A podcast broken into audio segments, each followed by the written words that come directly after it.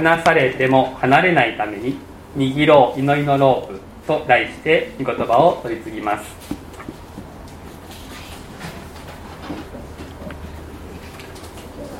今朝は単刀直入シンプルに一つの問いかけからしたいと思っています。それは、あなたの祈りの生活は充実していますか？あなたの祈りは血が通った魂のこもったものになっていますか？そして祈りへの大切さが時間や回数に現れていますか？こういう質問です。こういう質問を私はめったにしません。なぜか理由があります。真面目な方ほどこういう問いに罪悪感を覚えることが多いと知っているからです。真面目な方はこういうのを聞くと、ああダメだ私っていうふうにすぐなりやすい。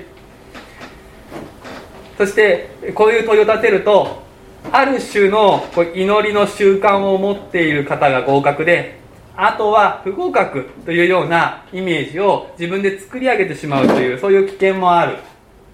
例えば教会の祈祷会に行っている、毎朝30分以上デボーションをしている、こういう人が合格、そういうイメージとしての合格ラインです。で、自分に甘い人はですね、この合格ラインを下げて、私大丈夫って言って自己満足をする。でもここにいらっしゃる皆さんは割と自分に厳しいんじゃないかと思いますから、そうすると合格ラインをですね、非現実的なほどにグッと上げてしまってですね、そして私はダメだと自分を裁いて追い詰めるか、あるいはもうそこまで私はもう到底無理というふうに考えて、諦めてしまうか、そういうことが起こりやすい。で、どの選択肢を選んでも良いことは起こらないという可能性があるので、こういう質問私はめったにしないんです。でもこういうリスクを恐れるばっかりに、言わなければいけないことを言わないとしたら、それもまた大きなリスクであるわけです。だから今朝思い切ってシンプルに皆さんに尋ねました。実際に祈りは大切なのです。必要不可欠なのです。もし祈りの生活が停滞すれば、最近なんか全然祈ってないなっていうことが放置されれば、それは命の危機となります。霊的命の危機です。ある人にとっては当たり前のことを今からあえて言いますけれども、私たちは聖書の言葉をどう聞くかということをいつも気をつけなくてはいけません。神様は私たちの今の現実を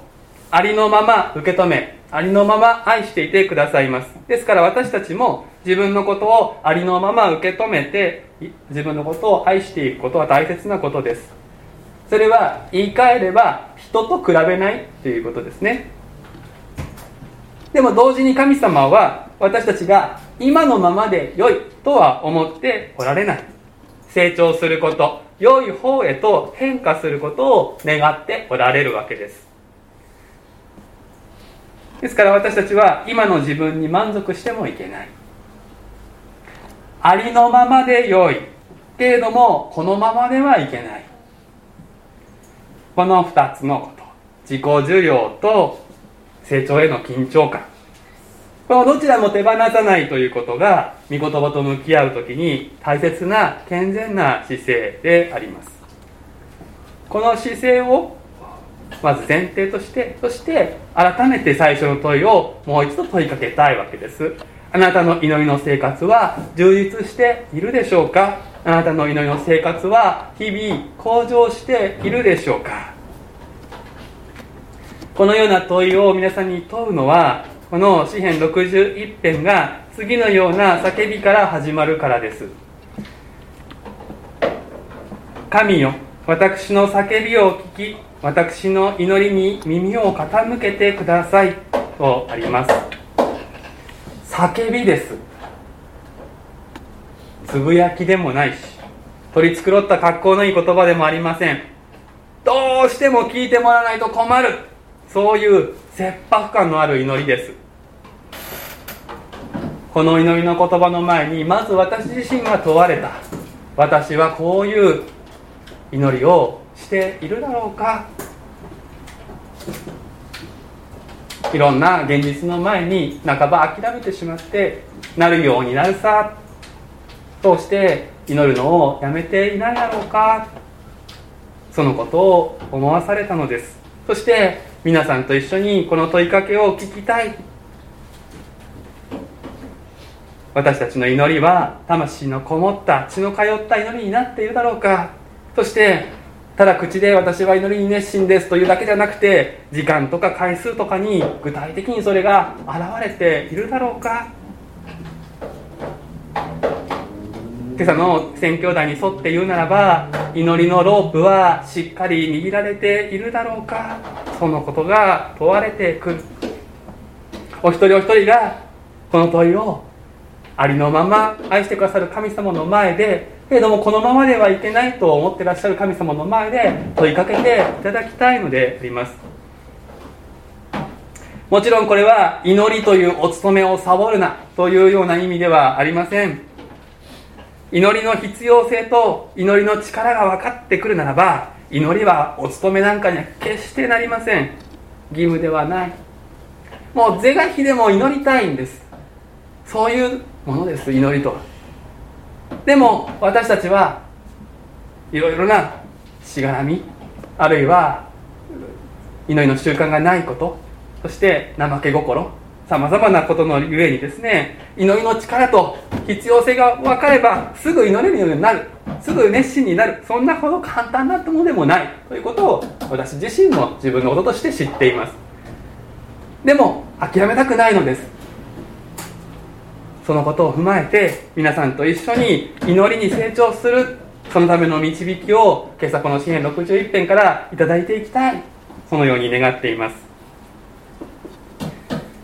まず最初に祈りの必要性についてお話をしたいと思うんです。なぜ祈りが必要なのでしょうか。それはこの詩編61編からすると、私たちには敵がいるからだということが分かってきます。3節に敵という言葉があります。この言葉には英語で言うとこのザというようなこう相手を特定する言葉はありません。ヘブル語ではですね、無関心の敵であります。なぜか英語の聖書はですね、ここにザをつけてしまっているのでちょっと誤訳かなと思うんですが、ついてないんですね。つまりこれはある、あれが敵っていうふうに特定しているのではなくてですね、ありとあらゆるものが敵になりうるということを意味しています。敵はどういう働きをするかと言いますと、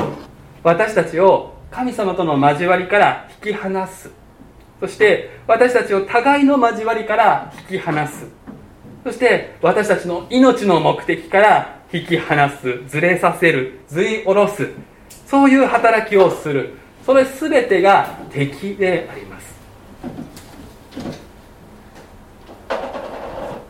この敵は危機に乗じてやってきます。敵と危機、言葉が似ていて言葉遊びのようですけれども、敵と危機は似ていても違います。危機自体は私たちを神様に近づける可能性があります。そして私たちが神様に忠実であろうとした結果、危機がやってくるということだってあります。一時的には。けれどもこの危機に合わせて敵がやってきて、敵に負けてしまうと危機よりもひどいことになるわけです。新型コロナウイルスのことが非常にこの詩編61編の状況と似ているので、新型コロナのことを思いながら、そして今私が置かれている現実というものを見ながらお話ししていきたいと思っているんですけれども、この新型コロナの問題っていうのは、歴史的な危機であるということはほとんど異論がないと思います。そしてこの危機の影響の中で、私たちは物理的な距離を取るようにっていうふうに言われているわけですよね。すなわち今私たちの社会には互いをバラバラにさせる、バラバラに離れさせる力が強く働いている。この物理的な距離っていうのはただ間隔を空けましょうということだけにとどまらないのであります。私たち人間はですね、物理的な体を持った存在、当たり前ですけど、そして社会的な存在なので、心の距離さえ離れなければ大丈夫と言えるほど強くはないんですね。物理的また身体的な必要っていうのを私たちは抱えております。例えば誰かに触ってもらい存在を確認してもらうというニーズがあります。私たち何気ない普通の生活の中でですね、互いに体が触れ合っているねということが認められる、存在が確認される、そういうことってあるんですね。ちっちゃい子供だったらもちろん抱っこしてもらう必要があります。頭を撫でてもらったり、だんだん成長によってそのスキンシップの取り方は違ってきますけれども、でも体と体で体温と体温が触れ合うことで私たち安心したり心が落ち着いたりする、そういう存在なんですよね。でも今もうコロナのことでお互いに触らないようにというふうにしていますから、コンビニでお釣りをもらう時だって手を触れない、そんなちょっとした接触さえ私たちは避けるようになっています。でもこれは私たちにとって大きな課題となっています。同居の家族の方がいらっしゃれば、家族内だったら普通にスキンシップができる。でも一人暮らしの方にとって誰からも触ってもらえないで一日が終わるっていうことがあり得る。これは本当に大きな心の課題、心の危機を起こしやすいわけです。また一つの家族、同居の家族だけでは満たすことのできないさまざまな必要っていうのを私たちは抱えているわけです。社会のさまざまなつながりの中で私たちはそれを満たされながら生きている。だから引きこもって生きていくと行き詰まるわけですね。一つの家族だけで何とかしようとすると機能不全に陥るんですね。そして最悪の場合は死を招く。心と体は密接につながっているのです。体が離れれば心も離れるということが起こりやすい。ですから今皆が教会に集まることができないっていうこの状況は大きな危機であると言うことができま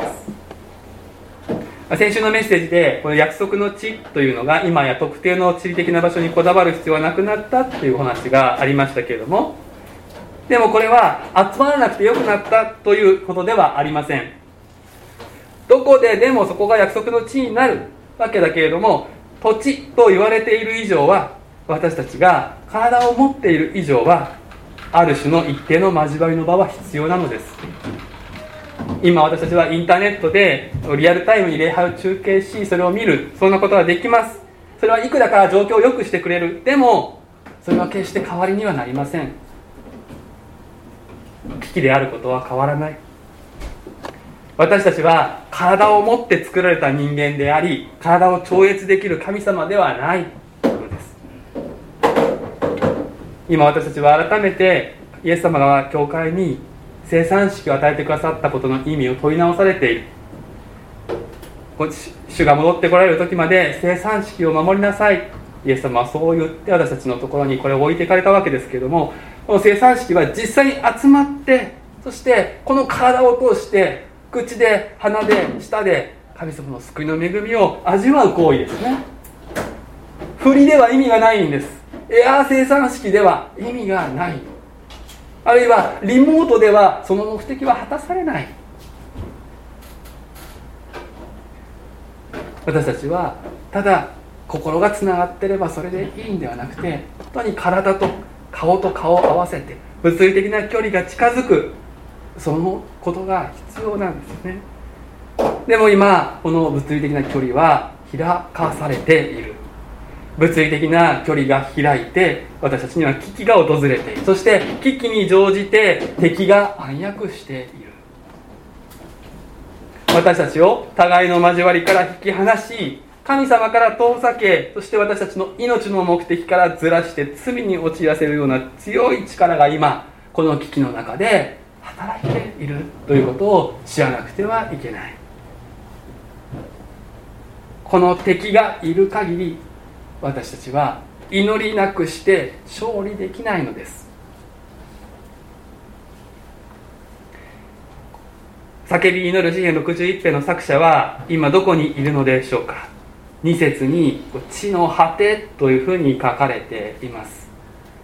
61編のメッセージをするためにいろいろ準備し始めましたら、英語のいろんな文化を読むんですけども、面白いことにリモートとかですね、ディスタンスって言葉がいっぱい出てくるんですね。もうなんかこの時のためにあったんじゃないかというような詩編だなというふうに思っていますけれども、この地の果てっていうのはですね、約束の地から遠く追放された、そのような具体的な場所であったかもしれません。この詩編を作ったのがダビデであれば、王であるダビデがクーデターにあって外国に逃亡したそのことのことを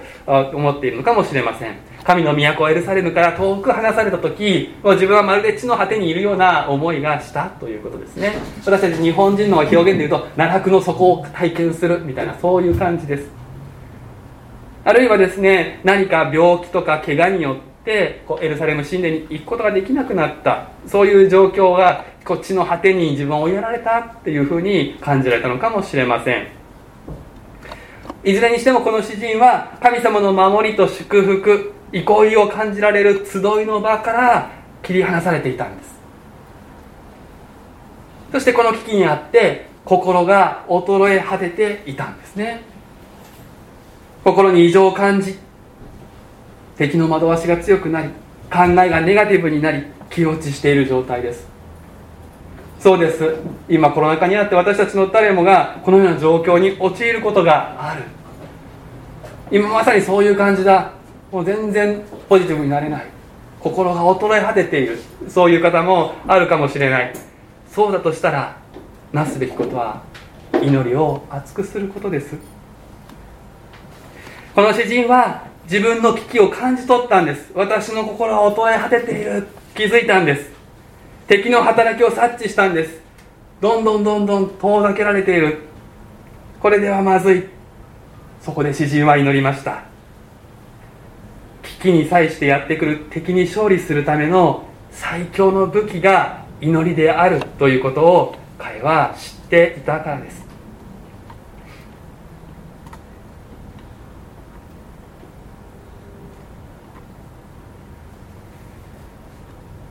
祈りの力、それがどれほどのものか、この詩編はそのことも教えてくれます。これが祈りを熱くするためのもう一つ大切なことです。祈りの必要性は敵がいるからです。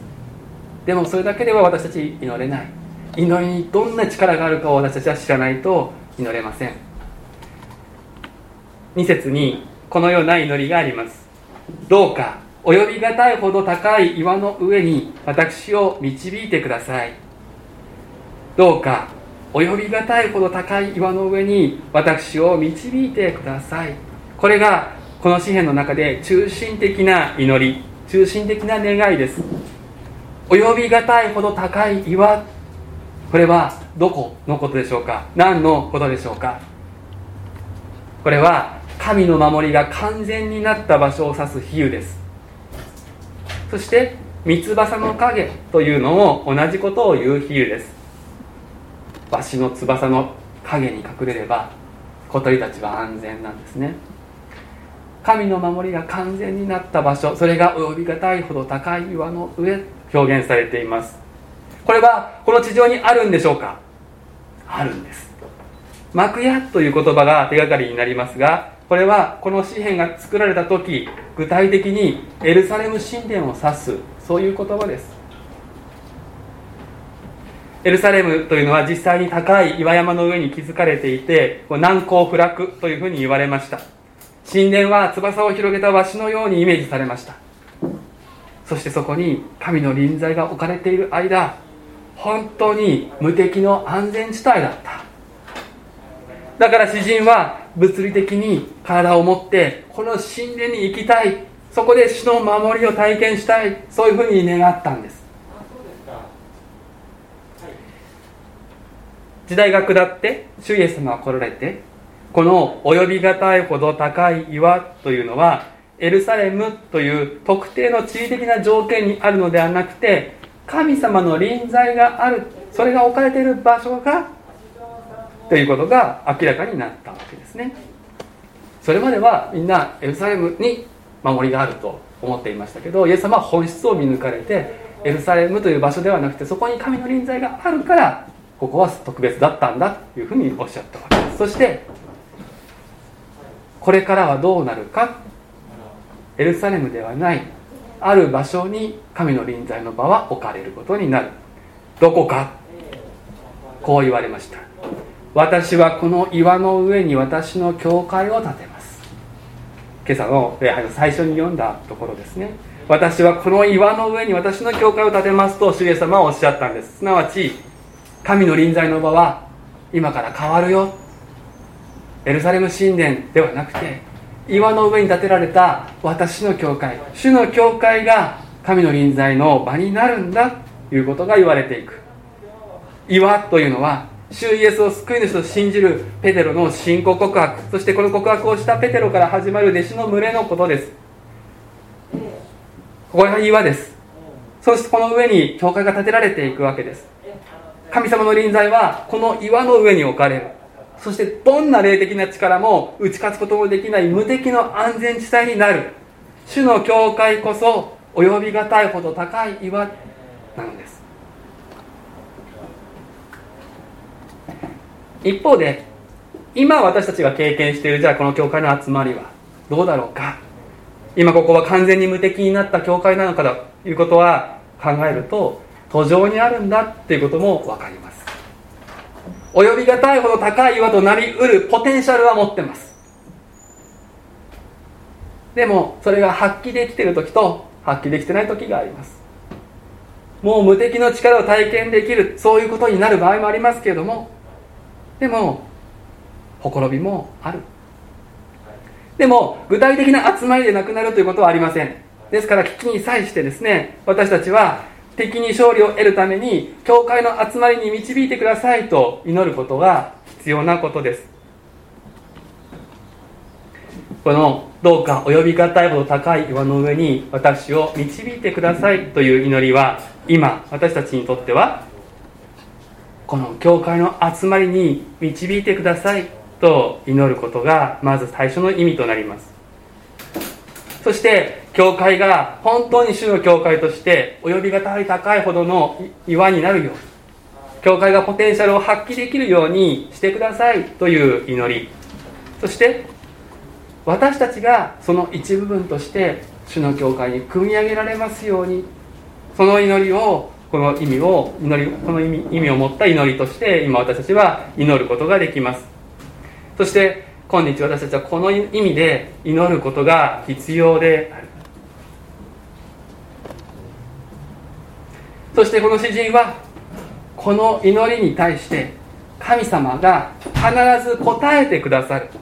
その通りにしてくださる、自分は及びがたいほど高い岩の上に行ける、そのことを確信していきます。祈りのうちに答えを確信していく。5節でこう言われています。神よ、誠にあなたは私の誓いを聞き入れ、皆を恐れる者の受け継ぐ血を私にくださいましたと。私の誓いというのは4節と8節で言われているように、神殿に導かれたならばそこで永遠に主にお仕えするという誓いです。この誓いを掲げて詩人は、私を及びがたいほどの高い岩の上に連れて行ってください、そこに私の受け継ぐべき地、私の居場所をくださいと求めていく。そして神様はこの願いを却下されるはずがない、必ずこうなる、その確信が祈りのうちに与えられていきます。だからこの5節が信仰告白として出てくるわけですね。この祈りのうちに答えを確信するということが祈りの力です。祈らなければただの願いなんです。ああそうなったらいいな。でもそれを祈るならば、しかもそれはただ通り一遍のペラペラっとした祈りではなくて、真心込めて魂込めて祈っていく、叫ぶように祈っていくならば、そうだこれは必ずそうなると神様の方から心にストンと落としてくれる、太鼓判を押してもらえる経験をします。そしてもうこのことは現実になったかのような確信を持つことができる。これが祈りの力です。これによってまだ体の現実は行きたいところにたどり着いていない、でも霊的な力を得ることが先に先行し、そして現実を変えていくんです。これが祈りの力です。祈らなければこれは起こらないのです。祈ることによって私たちは、神様は必ずそうしてくださると頭じゃなくて心で腑に落ちて、それが力になります。そしてその力が私たちを変えるので、現実が変わっていく。このことが3節で、あなたは私の酒どころ、敵に対して強い櫓という部分でさらに強調されています。ここは日本語では出ていないんですが、櫓となってくださったというふうに完了形で言い切られています。エルサレムという町にも高い櫓がありました。そしてそこに詩人は向かおうとしているわけです。でもここではまだそこに到達していないんだけれども、祈りのうちに霊的な櫓、英語で言えばタワーに彼はたどり着いている。その人の中で祈りによってすでにこの霊的なタワーが建てられ、そしてそこに登ることができたということが3節で祈られている。霊的なタワーです。一般的な戦いでもですね、櫓やタワーってものは重要なんです。敵よりも高いところから状況を把握できれば戦略を立てることができて勝利することができるからですね。櫓の高さってのは勝利の秘訣なんです。祈りによって私たちが霊的な櫓、霊的なタワーに登るのも同じことです。高いところからの視点を持てれば適切に戦いを進めることができます。有利です。そして高いところに近づくというのは、神様の視点に近づくということですね。危機も問題も課題も神様の視点から把握することができれば、もちろん私たち人間はそこに完全に到達することはできないけれども、それに近づくほどに私たちの勝利というものは確実になっていきます。そしてその時に起こる大切な重要なことは、問題のサイズが見誤らないということです。タワーに登ると地上のものは小さく見えます。地上にいるとあんなに大きく見えたものが上から見るとミニチュアのように思える、そういう経験をしたことがある人は多いと思います。同じように祈りによって霊的タワーに登っていくならば、問題はあってもそのサイズは決して大きすぎるものではないということが分かってくるんです。神様の力の方が何倍何万倍も大きい、そのことが分かってくると、私たちは力を得て立ち向かうことができるようになる。危機の中で私たちが陥りやすいことは、目の前の課題や問題のサイズが大きすぎると錯覚してパニックになることです。しかし祈りによって霊的な櫓、霊的なタワーに登っていくならば、混乱は収まります。問題は消えませんけれども、神の視点から見えるようになっていくならば、落ち着いて対処することができる。ではどうやって霊的タワーに登るんでしょうか。その方法は7節に表現されています。詩人はこの自分が受けた祈りの力も王がまた受けられるようにと6節7節で祈るわけですけれども、そこでこのように言われています。恵みと誠を与えて王をお守りください。ここで与えるというふうに訳されている言葉が数えさせるという直訳の言葉なんですね。つまり恵みと誠を数えさせる、数えることができるぐらいはっきりと与えてください、そういう強い言葉です。そしてこの恵みと誠を数えることこそ霊的タワーに登る階段なんです。有名な賛美歌に数えよ主の恵みという歌がありますけれども、危機に瀕するとき、私たちは一歩下がって立ち止まって心を静めて祈る。何を祈るのか、祈りのうちに神様が今まで与えてくださった恵みと誠、御言葉の約束に基づく神様の愛とご真実を数えていくんです。具体的に一つ一つ、当たり前と思うようなことも一個一個数えていくんです。そうすると私たちの心は不思議に高みに登っていく。こうして私たちが霊的タワーに登ることができれば、もう半分以上勝ったも同然です。誠の神様への祈り、その素晴らしさ、皆さんに伝わったでしょうか。それはたとえ神の神殿から、あるいは教会の交わりから物理的に離されてしまうようなことがあったとしても、それでもなお人としての正しいあり方から離れないためのロープのような働きをします。このロープの先、希望の源であるイエス様が握っていてくださる。決して離さずに私たちをつなぎ止めていてくださる。そして私たちは祈るごとにこのロープの先にある希望の手応えを感じることができるんです。ロープが長くて向こうの方がぼんやりしていて、ちゃんと握られてるのかなって心配になるような時も、引っ張れば手応えがわかる。祈りもそうです。祈るならば、ああ、この祈りを神様はちゃんと聞いていて、私たちを確かな未来に導いてくださる手応えを得ることができる。そしてこのロープを手繰り寄せながら、霊的に主に近づいていき、力を得て、実際的にも現実的にも物理的にも距離を縮めていくことができるわけです。そしてこの6節7節で、この詩人が自分のことだけでなく王のために祈るように、私たちは自分がこの力を経験したならば、今度は共にこの櫓を登る仲間のために、共にこの及びがたいほどの高い岩を目指していく仲間のために祈るということもできる。ここで王と言われている人は誰なのか。ダビデがこれを作ったのであれば、自分の後にやってくるソロモンのために祈ったということが考えられます。そして今私たち、この王とは誰なのかというと、聖霊によって油注がれたキリスト信仰者すべてを指すわけです。私たちは互いに王なのです。ですから自分の心が衰え果てるときにもちろん祈る。でも自分の心が高い櫓へと導かれて喜びに満たされていったならば、それで終わらずに、どうか王の命をと仲間のために祈ることができる。王が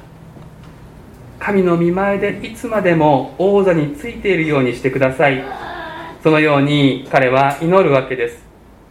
私たちはただただ長生きするということは望みません。私たちは神の御前に霊的に生き生きと長生きすることを望むんです。霊的な櫓に登って勝利を得る人生を望むんです。及びがたい高いほど高い岩、三翼の一部とされて、誰かを支え憩わせる人生を求めるんです。そうではないでしょうか。危機はあります。敵はうろついています。私たちを神様から、そしてお互いから、主の使命から引き離そうと躍起になっている。でも私たちは主の皆を常しえまでも褒め歌う勝利の人生を手にできる。そのために私たちは日々祈るべきです。祈ろうではありませんか。もっと力強く祈りのロープを握ろうではありませんか。お祈りをいたします。神よ、私の叫びを聞き、私の祈りに耳を傾けてください。私の心が衰え果てるとき、私は地の果てからあなたを呼び求めます。どうか及びがたいほど高い岩の上に私を導いてください。神様、どうか私たちに祈りの必要性を、敵の存在をはっきりと見させ、また私たちにあなたの恵みと誠を数えて、あなたの用意してくださる霊的タワーに登ることを教え、祈りのうちに答えを確信して力を得て勝利する人生を、及びがたい高い岩の上に私たちの歩みを築き上げることができるように、主よ、どうかお一人お一人に恵み深く望んでくださいますように。今ある